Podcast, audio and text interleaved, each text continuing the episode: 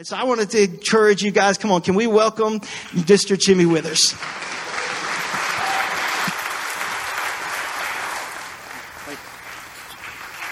Amen. Isn't Ben the best? God bless you, brother. I, uh, I appreciate Ben so much. I was thinking just a minute ago, uh, you're talking about our adventures. Um, it, hey, buddy, that's my grandson. uh, if uh, if you've ever been to a, third world country that um, has no air conditioning, no electricity in your in your house, uh, that's an experience. And we were in Haiti. I think I shared this last year, uh, right after the um, earthquake. And so um, we're baking like little gingerbread men in this house. It's concrete block. There's no air conditioning. Uh, we do have uh, electricity from the generator, and uh, so. Uh, I have this big, huge fan. It's a, it's a house Jack Iverstein has rented. It's a big, huge fan. It's blowing like, you know, a airplane engine fan. And so, um, but it's sweltering. You know, you wake up in the morning, it's like almost 110 degrees in the room. And uh, so I uh, went to bed that night, and poor Kirby and Jen are in there, and they're baking like little cookies. And, and Ben's in there, he's baking like a cookie, and Becca's in the other room baking like a shortbread. And, and so I wake up during the night, and I, and I see something in my face, and I look. What is that? It's in my bed, and it's Ben's hairy leg. so, so all of them have come in my room because I've got a fan, and uh, bless their heart, they're just it was just sweltering, sweltering. But yeah, we have uh, we've made some we've had some experiences. So if you have your Bibles this morning, turn to um, Psalms one nineteen. We're going to call this investing for a legacy. Outlive your life. Amen. We want to outlive our lives, lay down a legacy. I want to read something to you. The best expenditure you will ever make is a legacy of a well invested life. The Bible speaks of investing both for time and eternity, providing a legacy that will outlive us on earth and eternal returns that will never fade in heaven. Someone has said the real measure of our wealth is what we would be worth if we lost all of our money.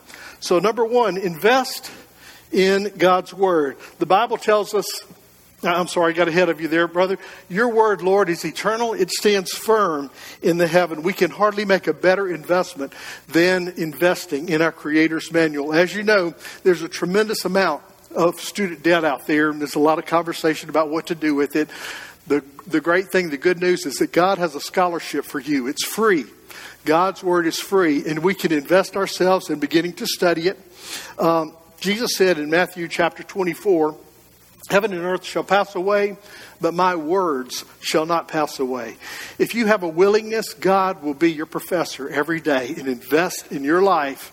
Just spending some time, a lot of us, we spend uh, quite a bit of time on social media. If we could just cut that back and, and devote 15 minutes a day to serious time or 20 minutes to serious time of study in God's Word, it will pay huge dividends, not only in this life, but in the next. Our willingness just to be able to, to, to study God's Word, we, well, we say, well, how do we do that? The Bible tells us in Timothy, study to show thyself approved unto God, a workman, workman that needeth not to be ashamed, rightly dividing the word of truth. Uh, you know, uh, some of you are history buffs. You remember George Washington Carver? From your history, uh, Dr. Carver would every morning he would go into his laboratory, open the door, he would go in there with a pencil and a notebook, and he would close the door behind him, and he would say, Lord, would you please open this peanut for me? Or open this sweet potato for me. You know, God is willing to be our teacher. The psalmist wrote, said it best Open thou mine eyes that I may behold wondrous things out of thy law. You know, if we are willing to uh, just devote ourselves to a bit of study, God is willing to show himself and reveal himself to us. You know, the Bible is what we call a meta narrative. It's many stories blended into one. It tells a unifying story about Jesus. He, he, you know, we, we come here every week and we, we have the opportunity to connect with the body of Christ, and that is a blessing. I see Christ in your lives. We experience God in prayer, but primarily God is going to reveal himself through his holy record, through the Word of God.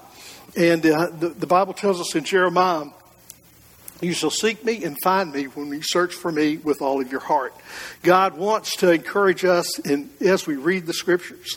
We were talking the other night uh, to the youth back in the back.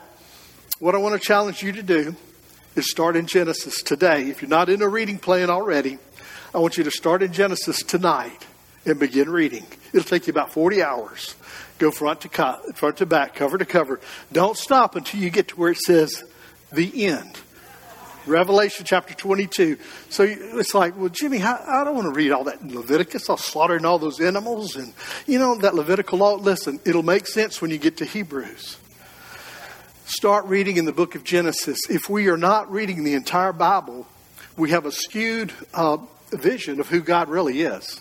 God is much wider, broader, and deeper than we have ever experienced. If we're just picking and choosing, we're not really getting the, the full depth of God's Word. So do this. Let's just, you know, take the challenge. Look at it as a, a mental CrossFit. And uh, it'll take you, if you, I prefer to listen. Some of your auditory listener, listeners, you learn, learners, uh, begin to listen to God's Word. You know, on iPods, there are many good readers on YouVersion. Uh, it'll take you about 12 minutes a day to get all the way through in a year, or about 40 hours if you want to just, you know, put your pages on the, put your eyes on a page but begin reading the Bible, and, and uh, I can't really em- emphasize this enough. You know, cults are started by uh, people just taking a few verses out of context. If you'll begin to read front to back, the whole shebang, well, it's like, Jimmy, I don't want to read about Joshua going in and slaughtering all these people. That was for a purpose. You'll understand as you begin to read. You know, Joshua went in under the command of God. You know, God is a righteous God. Amen? He is a holy God. If God did not punish evil, then he would not be good. God brings punishment. The Bible says the goodness of God that leads us to repentance. So God brings judgment for hopefully repentance and restoration. God did that for a purpose. Begin in Genesis, we read to Revelation, you will get the full understanding and scope of what God is saying. So by reading the scriptures, uh, you'll get, give us that next scripture there. Uh, you'll get an idea of what God's Word really is. It's a standard. You know, uh, if you ever hang, hung fence boards, uh, like I have, you know, you put the fences boards up there, and it's like after a while, it kind of like, oh, is this really straight? Uh, my my sister's next door neighbor, the guys went out there and they, they put up the fence, and it's like all this gyration, and you think, what were they drinking? But uh, the, the the the the level is like a standard, right? It's like a compass that always points to true north, wherever north is. That's the standard, the plumb line. God's word is a standard. You know, the Bible tells us in the last days there'll be a great falling away. God's word is that standard that will hold us and keep us, secure us in the times of the storm. You know, sometimes we look and it's like, well, that person has gotten off in, you know, deception. The Bible tells us uh, my people are destroyed for lack of knowledge. You know, your mind, our minds are a dangerous place to go in alone.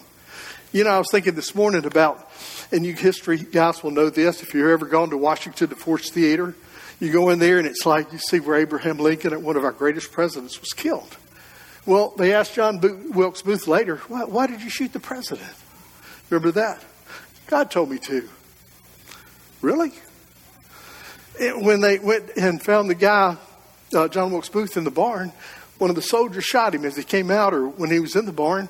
Why'd you kill him? We wanted to bring him back for trial. God told me to. Really? See, God's word is a standard. It's a plumb line. It's going to tell us what's right and wrong. Our mind may tell us one thing, but God's word will always align with truth. The Bible tells us in the book of John, chapter 20, 14, 26, he will teach you all things and bring things to your remembrance. I want to challenge you today. There's two things you're going to see happen. Number one, somebody's going to come in your life. God's going to bring someone into your life that's got problems. They're going to have marriage problems. They're going to have health issues, maybe finances, maybe problems with their children. They're going to, God's going to give you the opportunity to share with them.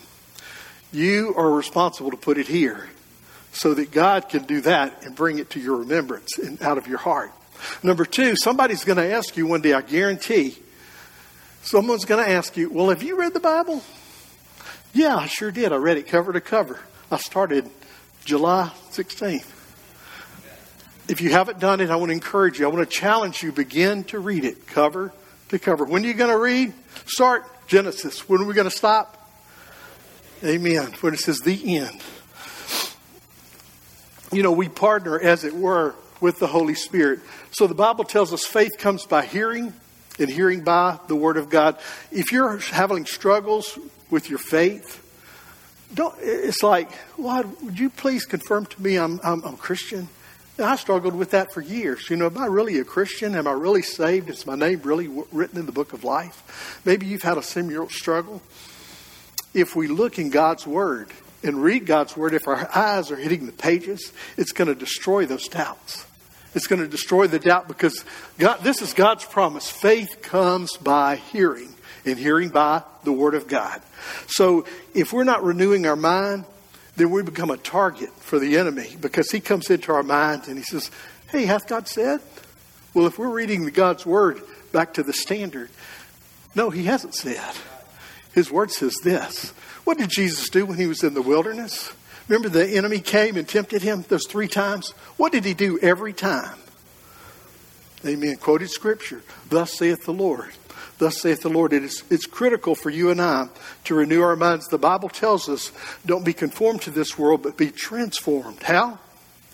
By the renewing of our mind. Ben, you're doing a good job. People know that. Renewing our mind by the Word of God. Okay. Uh, and then I want you to remember this. Uh, as you're reading, you're going to hit some hard, hard spots along the way. If you've already gone through the Bible, you know that. You're going to get in some spots where it's like, well, this is this book of Job, man, Jimmy, that's kind of kind of like, what's going on? Keep reading. The good stuff's on the other side. Don't forget, God has got a purpose. He's revealing himself. Right? He, God wants to have a relationship with us, each one of us. He wants to reveal himself to us. He's going to primarily do that through the Holy Record. Uh, I want to, you to remember something, though. There's a verse of Scripture I want you to hold on to. The Lord, the Lord God, compassionate and gracious, slow to anger, and abounding in loving kindness and truth, faithfulness. He is who you want to hold on to during those tough times. He keeps mercy and loving kindness for thousands, forgiving iniquity and, and, um, and transgression and sin. So, in, in, those difficult times when you feel it's like, God, why would you do this? I don't understand what you're doing. I don't understand. I don't even really, you know, I don't really like you. I've heard that. Uh, you know, sometimes you'll read something that's like, God, why in the world would you do this? Why are you just slaughtering all these people in Canaan? Well, God had a purpose for it. Again, I want you to remember this. If you forget everything else I say today, I want you to remember what I'm about to read to you. God poured out his judgment and wrath on Jesus at the cross. Hold on to this truth, which is his revealed character. Hold this in your heart when you read the difficult passages all the way through, cover to cover. And you'll begin to see that God is far greater, grander, and more mysterious, more loving and gracious, more pure and holy and perfect than any little box that you may have him in. You know, if we're just picking here and there and then we're, we're really not getting a complete vision of who our, our Father is, how mysterious He is. And He, you know, He wants to reveal Himself to you, but it is incumbent upon us to, to, um, to search the Scriptures. It will fundamentally humble you as you read and endeavor to understand the Word of God. Let me just say this if you're not on a Bible reading plan, let me recommend one that I really enjoy. I've been using it since last year. Of course, there are a lot of good ones. It's called the Bible Recap. What I really like about this particular one, it's two tiered. So there's a reading plan that you can use that'll get you through the scriptures. You can listen to it, as I said, take you about 12 minutes a day. We all have 12 minutes a day on the way to work or when we're exercising or cooking supper. Just pop your plugs in and, uh, and listen to God's word. And then the really cool thing I like about it, there's a podcast that accompanies that. So uh, what the host will do will unpack the more difficult pieces of scripture that need explanation. She'll give you the backstory, but most of all, she'll help you to look for God in the text. And that's what I want to, I'm going to just help you kind of whet your appetites this morning by showing you this. Um, but let me read something to you. God wants to, to reveal himself to us But sometimes it's like, well, where are you God in this passage? You know, you remember the passage of Scripture where it says Jesus was on the road to Emmaus and he appeared to the disciples? Remember that? And he was talking to them and unpacking the Old Testament to them. And it says they got to Emmaus, and Jesus acted like he was going on down the road. Remember that? And they said, No, no, no, no, it's late in the day. Come, come have supper with us. Spend the night. My point is, Jesus acted like he was going on down the road. See, God wants to be pursued. He will be found of us when we search for him with all our heart. So, have you ever read the Bible, read a passage of Scripture or a chapter, and it's like, huh? I have no clue. This makes no sense to me. Is that, you ever come up with a blank stare like I have? Yeah, it's like, uh, th- this just doesn't make any sense. I want to I want to give you a couple of tips this morning. Says the book of Job, I've waited for you to speak. I listened to your thoughts. As you searched for words, I gave you my full attention. So let me read something to you this morning. This is a true story. Sir William Osler was one of the most influential physicians in history. He is called the father of modern medicine for good reason. He is one of the founding professors of Johns Hopkins Hospital. He created the first medical residency program. He was obsessed with attention to detail. This is good. While serving as medical professor at Oxford, he would stress to his students that careful observation was key to an uh, accurate diagnosis of the patient's condition. So, this is a true story. Sitting before him one day in a classroom was full of uh, wide eyed medical students listening to his lecture on the importance of observing details. To emphasize this point, he reached down, picked up a, a bottle. Holding it high, he, he announced, This bottle contains a sample for analysis. Okay, what do you think was in the bottle? it was what you think it was. he said, holding it high, it's often possible by tasting it to determine the disease from which the patient suffers. Suiting action to his words, he dipped his finger into the fluid and brought it to his mouth to taste the sample. Now, I'm going to pass the bottle around. Each of you do exactly as I did. Perhaps you can learn the importance of this technique and diagnose the case. The bottle made its way from row to row as each student gingerly poked his finger in the bottle and bravely sampled the contents with a frown. Dr. Osler retrieved the bottle and startled his students with these words Gentlemen, now you will understand what I mean when I speak about detail. Had you been observant, you would have seen that I put my index finger into the bottle and my middle finger into my mouth.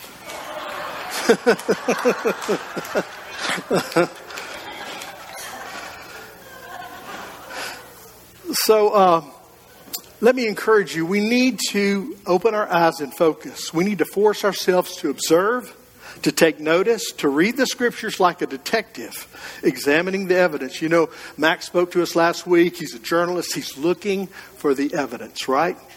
We want to discipline ourselves to look for the particulars of a passage. So, this is a little exercise. When you're out in nature, don't just see a bird flying across the sky. Oh, that's a robin or a blue jay or a sparrow.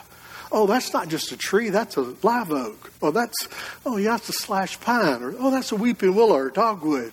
Oh, that's not just a car. See, that's a Kia or a Beamer or a Nissan or a Silverado. Train your eyes for detail. Look for that in the passage. Don't simply hear the narrative, listen for the emotions that are in the narrative. Look for the picture, the detailed concepts. And one more thing, look for the the nature of God. I'm going to show you this in just a minute. Look for the nature of God, the character of God. Look for the attributes of God in the text. You know, we're all guilty of it, and I know I am too. We look at a piece of scripture, we look at a text, and we see ourselves in the text, right? It's like, well, I'm doing okay with that. I'm going to check the box. Not so much with this. You know, not really doing too good with patience, not really doing too good with this anxiety. Folks, that's not why God wrote His Word. To, for us to go through and check boxes. Sometimes we get a mental image that Jesus is just over there, like you know, like going to Chuck E. Cheese and knocking down all the little moles that down or the weasels, whatever they are. Jesus is not looking to just hit us over the head. He's He's giving us the text for a reason. Look at the birds of the air. They neither sow nor reap nor gather into barns, and yet your heavenly Father feeds them. Are you not of more value than they? And which of you, being anxious, can add a single hour to his life? I, full disclosure, I have had times in my life, even to, you know, ongoing, that I will get worried or anxious. It's hard. Jesus says this text, gives us this text for a reason. Let's look at it for just a second. And think about it. You know, uh, you, you, may say, well, it's easy for Jesus to say. I mean, he was God. He, didn't get anxious. Folks, the Bible says he was tempted, tempted in all points, like as we are, yet without sin, right? So, and, and, think about it. Jesus grew up with a family. The Bible tells us in Mark chapter 6, verse 3, names his four half brothers. He had sisters, the same verse, so at least two Mary and Joseph and Jesus. So at least nine people live in probably was one, a one room home, a simple, modest home. Nine people. Think about that. In Mark chapter 3, Jesus and his disciples didn't even have time to eat. Uh, he knew what hungry meant. he knew that. Standing in line, you know, waiting for your food. Uh, he, he, knew what it was like to be hungry. Uh, the very next verse, there in Mark chapter 3, read it. His family thought he was off the rails. They thought he had lost it. Today it was like, Mom, we got to have Jesus committed. He, I mean, he's coming off the, you know, he's lost it. How would you feel? Jesus gets us, folks. He understands what it's like to struggle with these same emotions. He did not sin. He was the creator that became a criminal. He was deity, but he was wrapped in humanity. In his humanity, Jesus understands. He gets us. So if we look at the text, Jesus was speaking that day to who? It's a Sermon on the Mount. He's speaking to fishermen. He's speaking to farmers. He's speaking to shepherds. He gets their anxiety. If it doesn't rain, you can't make a crop. Your family can starve. Or if your nets are coming in every day, you're a fisherman and they're empty. You know, how are you going to feed your family? Or if you're a shepherd and there's no rain from the skies for your sheep uh, to be able to eat in the pastures, you know, you can't sustain a business. These people knew it, and Jesus was trying to relate to them, give them something. We, as we look at the text, let's go back to the first part of it. Jesus said, Look at the birds of the air. Now, what are we looking for? Not just birds, but sparrows, crows, blackbirds, whatever. Look for the details in the text. Jesus is telling them, Consider them. Consider them. Consider the birds.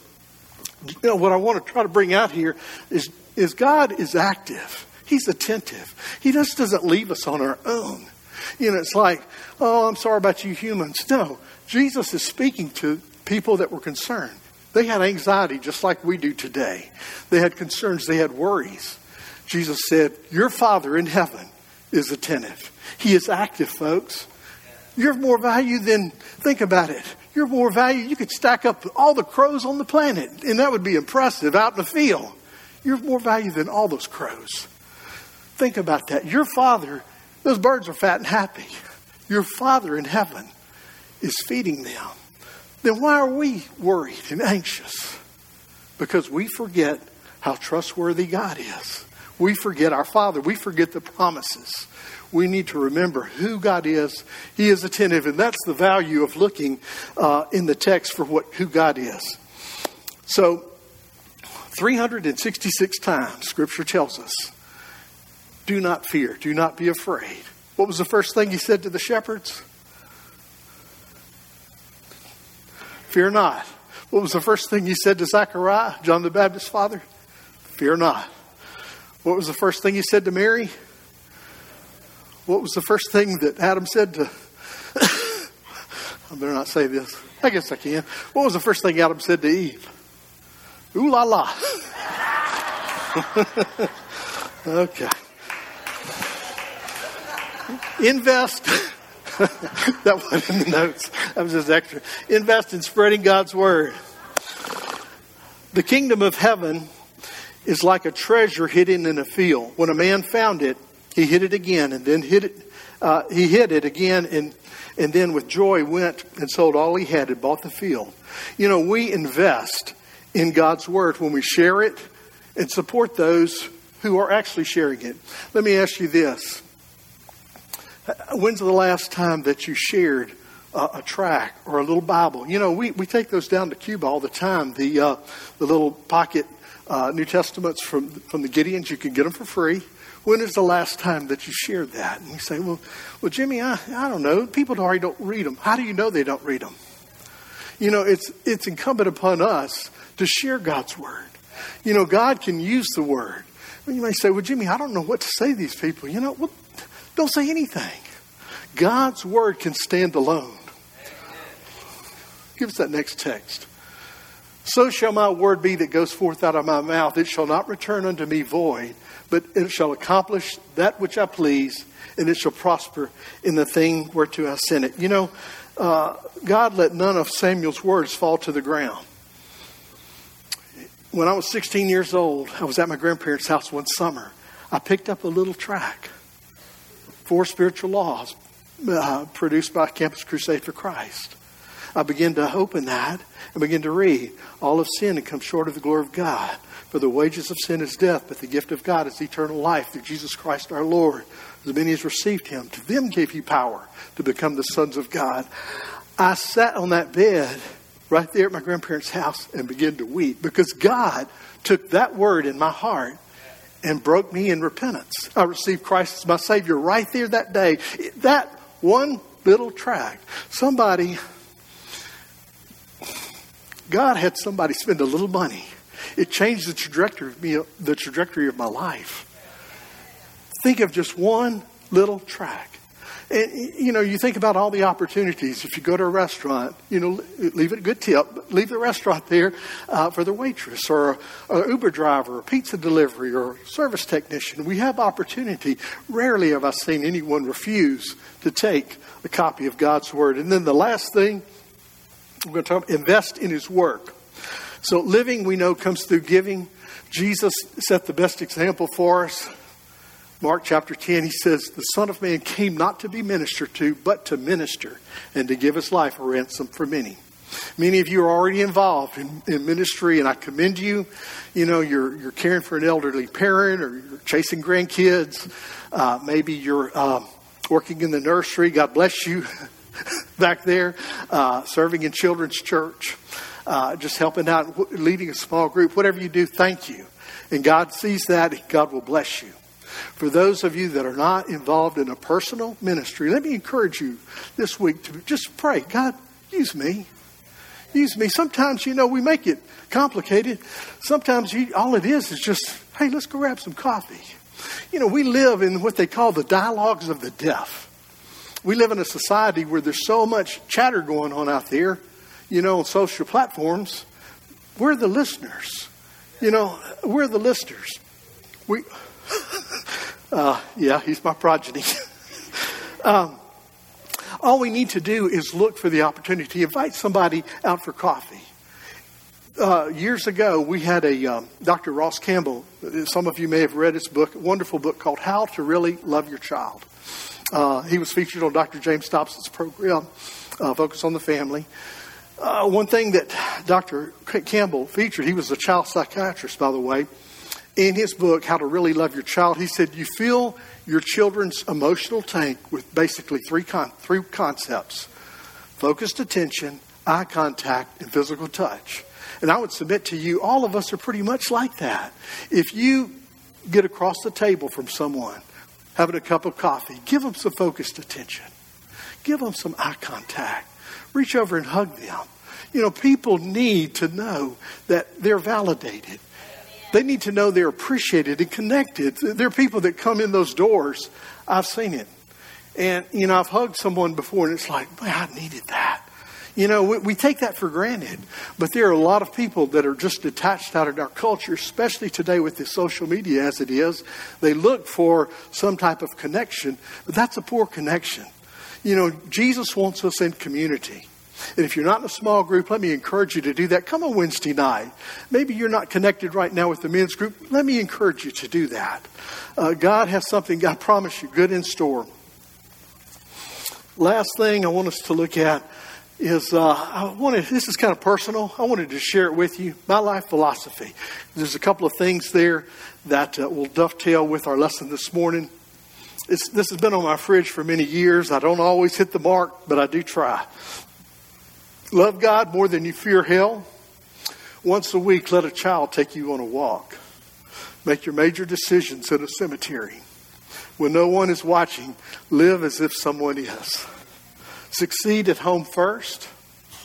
Don't spend tomorrow's money today. Pray twice as much as you fret.